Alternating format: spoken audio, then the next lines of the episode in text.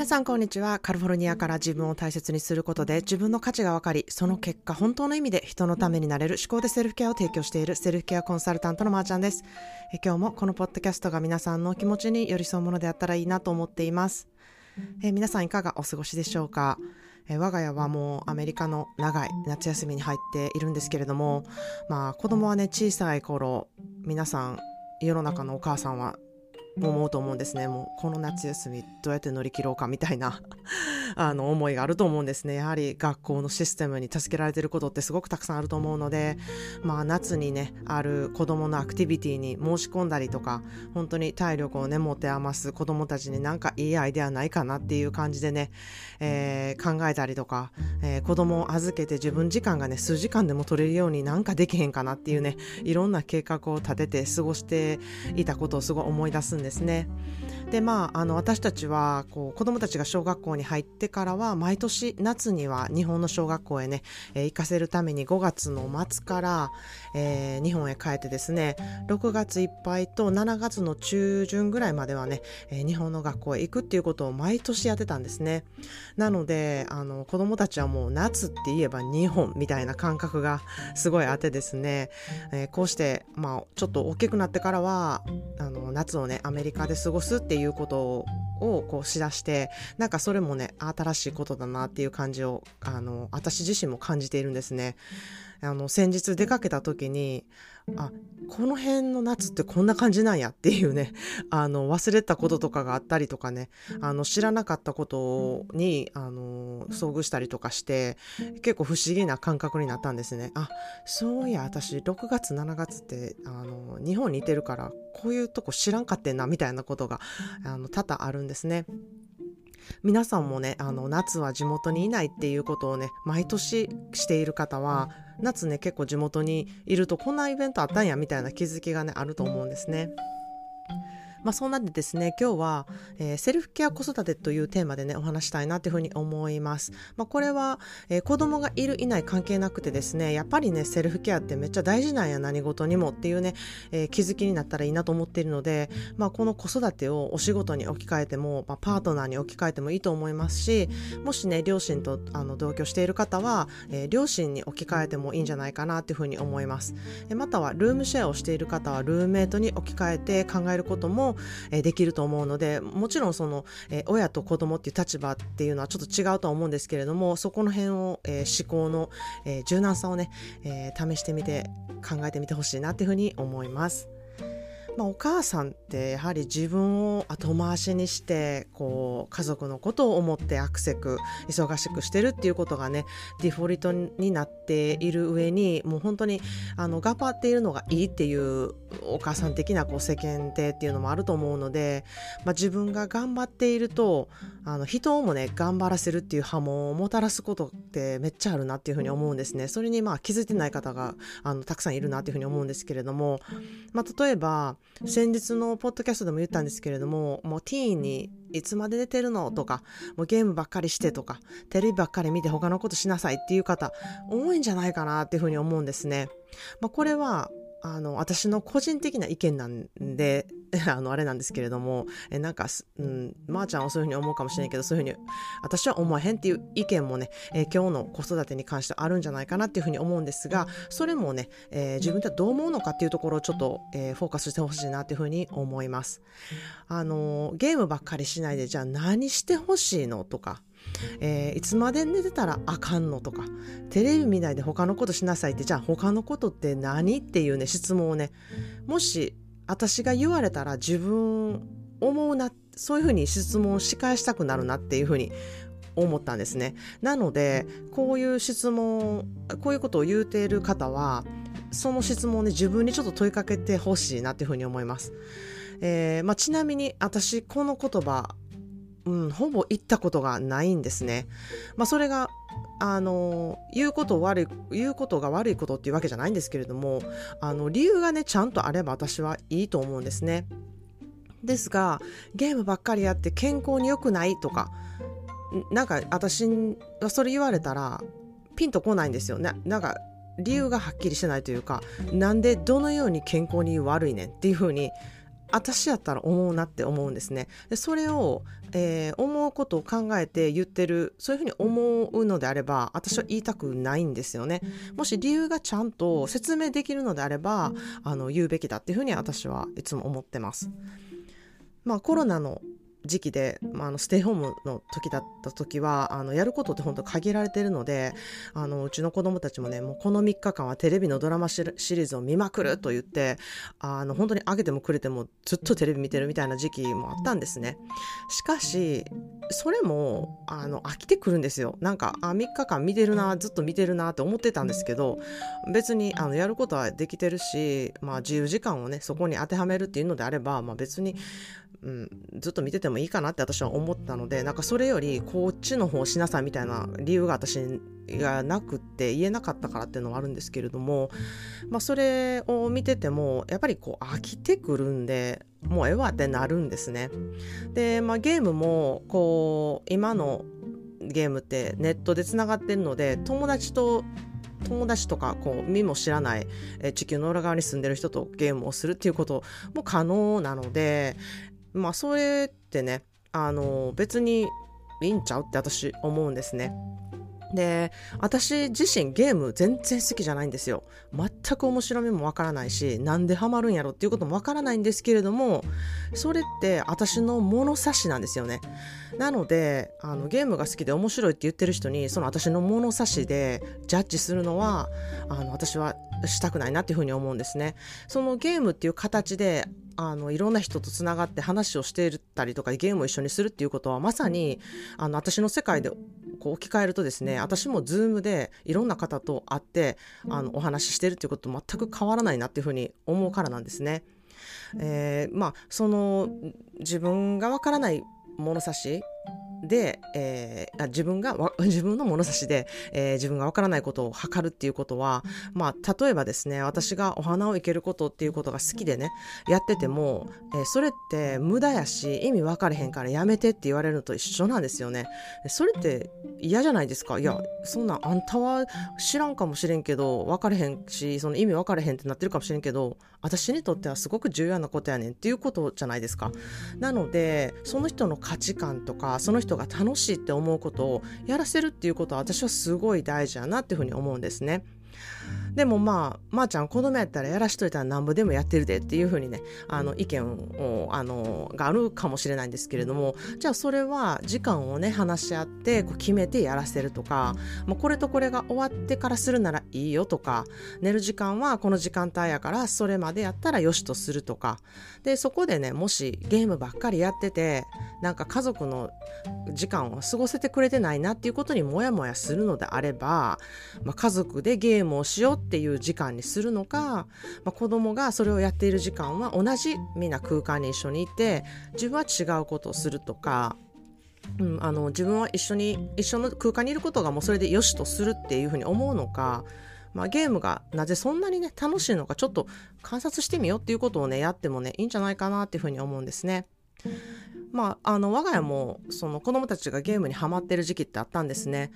まあ、しかし一人でするよりは友達が遊びに来た時にしているっていう感じで使っているなっていうふうに様子を見てて思ってたりしてしてたんですが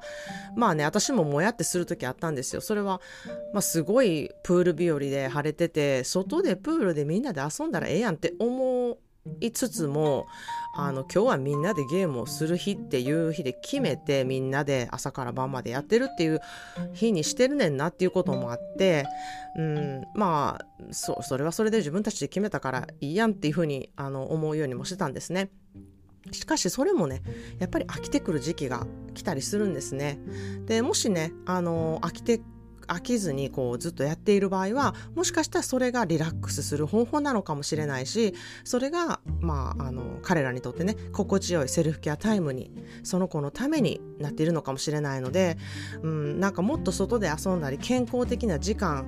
やったらええのにっていうその物差しはもう本当にあなたの物差しっていうことでそこを理解することがねあのまず大事やっていうふうに思うんですね。もしその子のセルフケアタイムになっているのであればそれ健康的なことの一つになるっていうふうに私は思うからなんですね。でここでねあのすごく声を大にしたいなって思うことがまずあのお母さん自身が楽しいなって思うこととかこれ好きやなって思ってることをあのやってるでしょうかって思うんですね。それをあのやってその上シェアをしているかっていうところなんですね。もうこれ楽しいねんってやってることを子供に見せたりとかシェアすることで、あ、お母さんもそういうとこ好きでやってんねやとか、そういう気づきになると思うんですね。だからって、あの、同じことが好きになるとは限らないんですけれども、あ、お母さんってこういうこと好きなんやなとか、こういう時間エンジョイしてるねんなっていうことを、あの、がわかるっていうところが私は大きな効果があるっていうふうに思ってるんですね。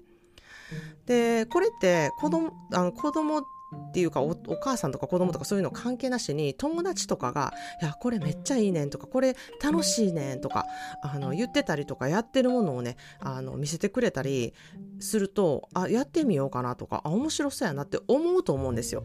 へえそのそれ良さげやなとかそういう思う効果と私は全く一緒だっていうふうに思ってるんですね。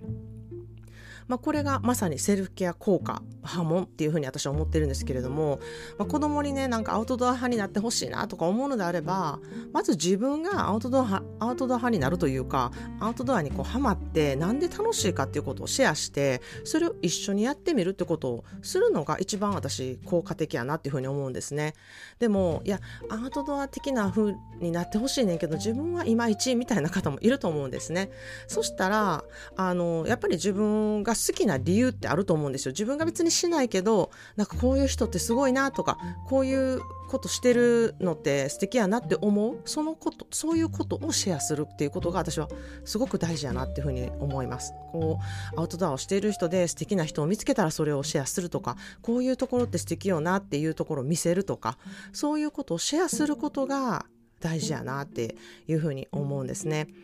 まあ、子供たちがなんかお母さんってこういうのいいなって思うんやってそれだけで私は子供の視野って広がるなっていうふうに思ってるんですね。皆さんが好きなこととかハマっていることとかいいなって思うことをあの子供やからとか家族やからパートナーやから言わない自分の中で大事にしまい込んでるっていう人がねものすごく多いなっていうふうに感じます。それをこう重視せずにこうした方がいいとか母としてこう言うべきやっていうことを優先にねしてしまっている人がいるなっていうふうに思うので、え、優先すべきところは自分がどう思うのか自分がなぜそこ好きなのかっていうことをね、え、シェアするっていうことをに趣を置いてほしいなというふうに思います。まあ私は、えー、まあ以前から自分の好きをめっちゃ出すタイプでって、まあそんなん、あの、そんなん言わんでもまあちゃん、ポッドキャスト聞いたらようわかるわって突っ込まれそうなんですけれども、まあ私の本当に個人のインスタでも自分の好きっていうものも全面に出しているんですね。で、子供たちが、あの、SNS をするようになって、まあ私のことをフォローするようになって、ああ、ママはこんな思いで子育てしてたんやとかね、過去ログとかを見てやっぱり、あの、思うんですね。で、ママってこんなこと好きやったんやなとか、自分はこういうとこ連れてってもらったんやなとか、なんかそういうところってこう記憶にはあんまり覚えてなくても、うん、見返すことでああなんかこういうことってしてもらってたんやっていうことが分かってから子どもたちもやっぱり興味を示すようになってくるんですね。まあ以前から私が好きで言っている、言っているね、古本屋さんとか、その周りのカフェとか、まあ私がお散歩コースとなっているところへ、あの最近子供たちを連れて行くうん、機会があって行ってきたんですね。で、実はうちの子供たち本全然好きじゃないんですよ。私がすごい好きなのに、あの全然好きじゃなくって、私自身子供の時そこまで本好きじゃなかったんですね。なので別にあの本読んだらいいのにとか本あのこんなに面白いのに、えー、なんか読んでないのもったないと思うよみたいなあのことはポロポロ言ったりするんですけどでも別にあの本が好きじゃなければ別に読まなくてもいいしなんかこう興味があるものが出てきたら多分ハマると思うよみたいな言い方は私は結構昔からしてるんですね。でまあ、あの古本屋さんに行ってですね私が結構いろいろ物色してる間にオードリーはミステリーって面白そうやなっていうことで結構ミステリーの本にはまりだしたりとかあのそこで本に興味が湧くようになったんですねで私はミステリーは絶対読まないカテゴリーなんですよなのであの全然家にはそういう本が置いてないしなのでこう本にあのハマるきっかけが、まあ、彼女の場合もミステリーやったんですけどそのきっかけって私は全然作っていないんですよね家の中で。なのであのそういう環境に連れていくことで発見することが彼女はできたなっていうふうに思う気づきがあったり、まあ、その中で広大は本当に今でも本を読むのは苦手であの全然その本文字を読むっていうことよりもこうデザイン集を見たりとかその周りにあるお店に興味があったりとか、まあ、カフェに行ってもオードリーはカフェで早速買った本を読んだり、えー、広大は近くの古着屋さんに行って自分の,、ね、あのビジネスの調査をしたりとかそれぞれこう好きが形になった日だったなってっていうふうに思ったのと、まあ、私が好きでこう行っていたところをこうやってね一緒に行ける日が来るってめちゃ不思議な感覚やなっていうふうにもなったんですね。まあ、小さい時によく連れて行った場所とかもあなたが小さい時連れて行った時はここでねこうココアをこぼしても泣いて大変やったんよっていう話をしたりとか、まあ、昔はこうやったけどここはこんな風に変わってきたとかやっぱり自分が好きで連れて行った場所って自分の記憶の中にもすごく残っていてですねあの小さいから連れていけないっていうふうに考えがちなんですけれどもやっぱり自分が行きたいから連れて行こうってやることってすごくいい影響をね、えー、母子共にできるなっていうふうに強く思っているんですね。まあ、私も実際おばあちゃんが好きで連れてってくれた場所とかそこでの思い出とかあのそこの歴史とかをね話してくれたことってやはりよく覚えているのであの子供たちにもね知ってもらうことってすごく経験としてのね財産になるなっていうふうに思うんですね。まあ、この経験の財産っていうとこすごく大げさなんでなんか海外へ行くこととかどこか歴史あるところに連れて行くこととかなんかそういうふうに思いがちなんですけどただただね自分が好きで愛している場所に連れて行ってなんでそこが好きなのかっていういうことをね伝えるっていうことがもう何よりも大事やなっていうふうに思っています。結果本当に楽しむことはいいことなんだ自分が好きなことをするっていいことなんやなとかこんな楽しいことなんやなとか、えー、自分もそういうところを見つけるようになってやっていこうっていうことがね、えー、行動することで伝えることができて本当にセルフケアを自然と学ぶ人になっていくそんな波紋を自分から広げることができるので私はこれをセルフケア子育てっていうふうに思っているんですね。まあずっと寝てることがダメとかゲームをしたらあかんとかテレビの見過ぎは良くないとかいうメッセージってこうダラダラしたらあかんとか休んではいけないとか楽しんではいけないみたいな言うたらセルフケアしたらあかんでみたいないつも頑張っていないといけないメッセージをね送っているなっていうふうに聞くたび私は思うのであのこういう、うん、言葉を聞くとちょっと心が痛くなるんですね。まあ、ちなみにだからといってずっとさせてるっていうことも、まあ、私自身もさせていないんですね。私も携帯を子供たちがずっと見てたりすると、やっぱ注意することってあるんですね。まず、携帯をずっと見てると何見てるの？今って聞くんですよ。で、それがもう友達とチャットしてるとか、だったら、まあ、グループチャットだったり友達のチャットっていう時間なんだなっていうふうに思うし、まあ、それがねあの SNS をただ見てるだけ受け身になるだけで長い時間を過ごしてるっていうふうになっているのであればなんかそういうことに時間を使ってずっと長い間過ごしてるとどうなるか考えてみてっていうねことをあの言って考えさせるようにはしているんですね。やっぱりこう宣伝が多いのでこういうものあったらいいなとかこういうもの欲しいっていうねそういう会話に自然となるでしょって。そうそれってあの受け身になってる証拠なんよっていうことを話したりとかそうじゃなくってやっぱり自分の好きなことあの、まあ、踊りだったらそのデザート作ったりとかお料理作ったりすることが大好きなのであこんなデザート作ってみようとか部屋を掃除してやあの模様替えをねこんな風にあるものでやってみようとかそういう風に思わせる SNS の見方やったら賛成するけどただ受け身でこうあのこれもないあれもないっていう風に感じるものであればあの考えてね見る時間を決めなさいっていうふうには言っているんですね。まあ、これはオードリーへの注意の仕方なんですけれども広大はまた違って、まあ、SNS はお笑いを見てることがやっぱ多いんですね。でなんか面白いの何個か見せてっていうことでシェアしてもらってまああのめっちゃおもろいなって思うものは爆笑するし中にはなんかこれ失礼な話題のお笑いやからこういうレベルの低いのはあの、うん、あんまり笑いとしてどうなんやろっていうことこういうこと聞いて嫌な思いする人もいると思うよっていう言葉をかけたりとかですねそれってあのうるさいなって思われるかもしれないんですけれども、まあ、お母さんってそういうふうに思うんだそういうふうに思う人がいるっていうことがあの私は大事やなっていうふうに思ってるのであの知らせることっていうことが大事やなっていうふうに思ってます。まあ、彼は SNS のビジネスをし始めてることもあって、まあ、ビジネス観点で見てみるといろんな気づきもあるし面白いと思うよっていうふうにここでも受け身にならないようにっていうことを伝えるようにしているんですね。まあ、それと同時にですねいくら私も SNS を使ってビジネスをしていると言ってでもですね子どもたちの方がやはりめちゃくちゃ先に行っているし知っていることもすごく多いしこう彼らがいいなって思う視点って私とはまた違うところがたくさんあるんですね。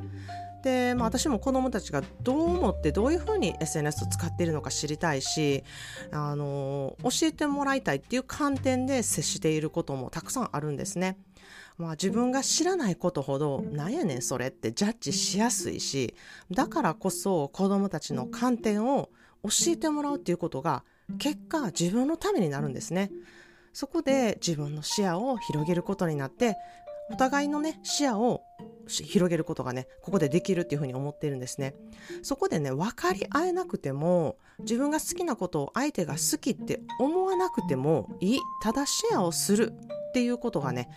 ものすごく大事だなと思ってます。ここにやはりいろいろいてよし効果がね、あると思ってるんですね。まずは自分の好きを知る。それを伝える。お母さんが楽しむこと。それをシェアすることが子育ての一つに入っていると、セルフケア子育てが確実にできるっていうふうに思っています。それでは今日のトピックにちなんだ言葉の花束です。Take care of yourself doesn't mean me first. It means me too. 自分のことをいたわることは何が何でも自分優先ということではなく私も必要だということなのです。Take care of yourself doesn't mean me first. It means me too. 自分のことをいたわることは何が何でも自分優先ということではなく私も必要だということなのです。私はあなたを大事にしているように私も自分をいたわることが大事なんですという素晴らしい言葉です。これはお母さんという立場の人はもちろんそれ以外の人に尽くしている人たち全てに捧げたいなと思う言葉です。この言葉こそセルフケア思考で得れるウィンウィン効果を表している素晴らしい言葉やなというふうに思うんですね。なのでもう一度言います。Take care of yourself. Doesn't mean me first. It means me too. 自分のことをいたわることは何が何でも自分優先ということではなく私も必要だということなのです。えー、私が行っているセルフケアの3ヶ月講座は3ヶ月という期間限定であるからこそエネルギーをかけて自分と向き合うことができ自分は何に情熱があるのかっていうことを知ったり、えー、それをどの方向性で生かしていくのが自分に合っているのか何を自分はしたかったのか何に満足が得れるのかっていうことを知ることができます。もうこの答えっていうのは自分の中にあってですねそれが自分の中にあるからこそ見えないので同じセルフケアの意識を高めようとしている仲間といる環境に自分を置くことでその人たちの意見を聞いたり自分の気持ちを言語化していくことでとにかくアウトプットしていくこと。そういう場所があることで気づくことが山ほどあります。次の3ヶ月講座は8月からで8期生の募集はすでにあの始まっています。お席に限りがありますので興味のある方はメッセージしてみてください。で、まあ、それと当時にですねそんなにアウトプットすることって効果があるのって思う方はですね私の公式 LINE から自分の気づきを得れるセルフケアワークができるようになっています。どのようにアウトプットすればいいんやろうと思ってる方ぜひやってみてほしいなというふうに思います。必ず気づけることがたくさんあると思うのでえただいまキャンペーン中によりこのセルフケアワークを何日間やっていただくとえ個人コンサルを特別価格で受けることができます。公式 LINE からぜひチェックしてみてください。今日も聞いてくださりありがとうございました。このエピソードまたはセルフケアワークが皆さんご自身のセルフケアについて考えたり気づきがあったり行動を乱せる第一歩となったらいいなと思っています。Thank you so much for listening to today's episode of Shikoda Self Care. Today's daily words of bouquet is Take care of yourself doesn't mean me first, it means me too. Take care of yourself doesn't mean me first, it means me too. Yes, mom needs to get the frustrations out just like other people because we are human too. Mom gets angry because she is a woman dealing with the PMS, just like other girls too we do deserve the fun time and naps just like kids do because we provide so much to everyone. We are 24 7 running cars. We do need fuel. it is hard to balance being a mom and being myself, but accepting my imperfection is a key to find the balance, I believe. When you put your mom hat I tend to be perfect, try to do my best not to screw things up because I care about kids so much. I want best for them. But it doesn't mean I have to be pressuring myself to be just perfect. The mom responsibility is a bit too heavy for me sometimes. But if I chill and give myself a break, I am only a human. I do make mistakes and the kids will learn because of what I've been through. They will never know what it's like to be human if I do everything perfect for them. Not that I can do everything perfect. Well, but well, um, no one can do that perfect job, but that's okay. You do you. Try to do your best and accept the fact that you did good enough. It's the best mom mindset I practice every day. To all the moms out there, cheers to you. You do well enough. Thank you.